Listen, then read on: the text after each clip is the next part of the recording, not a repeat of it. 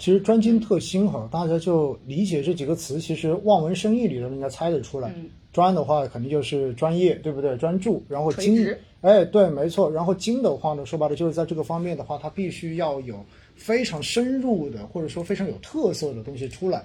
然后特也是特别，对吧？特特殊的竞争力，最后要新就一定要有创新。其实说白了，专精特新，它指的是小巨人。什么叫小巨人呢？就是跟龙头企业要把它分别开的，就是现在你们讲到的各种什么宁王啊，对不对？类似于这种都已经是大的龙头企业了。哦那么这些肯定就不在这个范畴。首先，专精特新它讲的是什么？讲的是细分行业中间的隐形冠军。啥意思呢？这就好像以前我经常会举一个例子来讲这个话题哈，在前几年大家记不记得哈？当时就讲到说做圆珠笔芯啊，嗯，说中国是产圆珠笔最多的国度，对不对？但是说之前的话，我们是做不出那个珠子来的哎，。小珠珠，哎，对，说没有办法达到那种精度。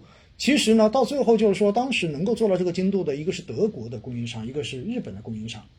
哎，这种呢，就是平时你不声不响，但是实际上它在某一个细分领域的话，有着垄断性的这种优势的，这种就叫做小巨人。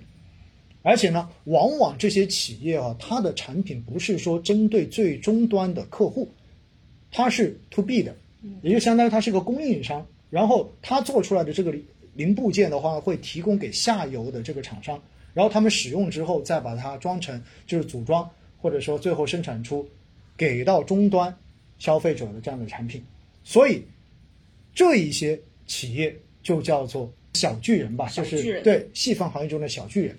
因此，专精特新指的是什么？指的是在某一些特别的细分领域，目前具备着创新的这种能力，而且的话呢，已经具备了一定优势的这样子，未来有很大发展前景的科技企业、创新企业，这就是专精特新的这种概念。那这些企业为什么要鼓励呢？实际上哈，大家现在一想到说我们被卡脖子的会是什么东西啊？我如果现在问绵绵，就现在我们说被芯片啊，哎芯片，你们想要芯片，那芯片要做芯片，为什么做不出来呢？缺什么东西？是好像是说那个晶圆还是什么呃，？晶圆没有，哦不是晶晶圆圆没有，缺什么？缺光刻机，哦，对对对，好像说那个光刻机好像那个只有河南对不对？河南能够河南那家能够产，但是的话呢中，国的河南吗？呃，不是，那那那就好了哈。如果这里就说到一点的话，那为什么我们自己不能做光刻机呢？哎，最后你把它拆解之后，你会发现是中间的某一些组件，我们是没有办法做出来的，而这些组件其实就是属于细分行业。而在这些里面，如果我们能够在这些细分行业中间实现创新的突破，其实就能够从根本上面来解决我们在关键领域被卡脖子的问题。所以这样一说的话，大家就应该明白为什么会要专精特新这个概念了。说白了，我们现在在很多地方科技之所以被卡脖子，是因为我们在更多的细分领域实际上是有技术上面的这种差距的。因此呢，我们现在要鼓励更多的企业能够潜心在这些细分的行业中间去做出科创、做出创新的这种成果来，来解决最终我们被卡脖子的各方面的问题。所以这就是专精特新的概念。哦，听起来也像是企业里面的优等生啊，非哎，没错，它只不过呢，它是在很多小的这种赛道里面，它不是在大家平时耳熟能详的赛道里面，对吧？比如说你一说电动车，你就说哇特斯拉，对不对？然后比亚迪啊、宁德时代，但实际上的话，他们中间也会有还有很多更前端的这种供应商，而这些供应商反而是平时大家可能听得不那么多的。其实这一种就是专精特新所涵盖的这一些，而且呢，国家也出就是在过去的这几年吧，应该说也已经呃出了一些名单，就是专精特新企业的名单。那中间的话，我们看了一下，在呃新三板范畴之内的，应该有三百多家企业都在现在新三板的就是不同层级里面。因此，未来的话呢，说北交所它成立之后，其实主要就是服务于中小企业，尤其是专精特新企业的这种融资需求。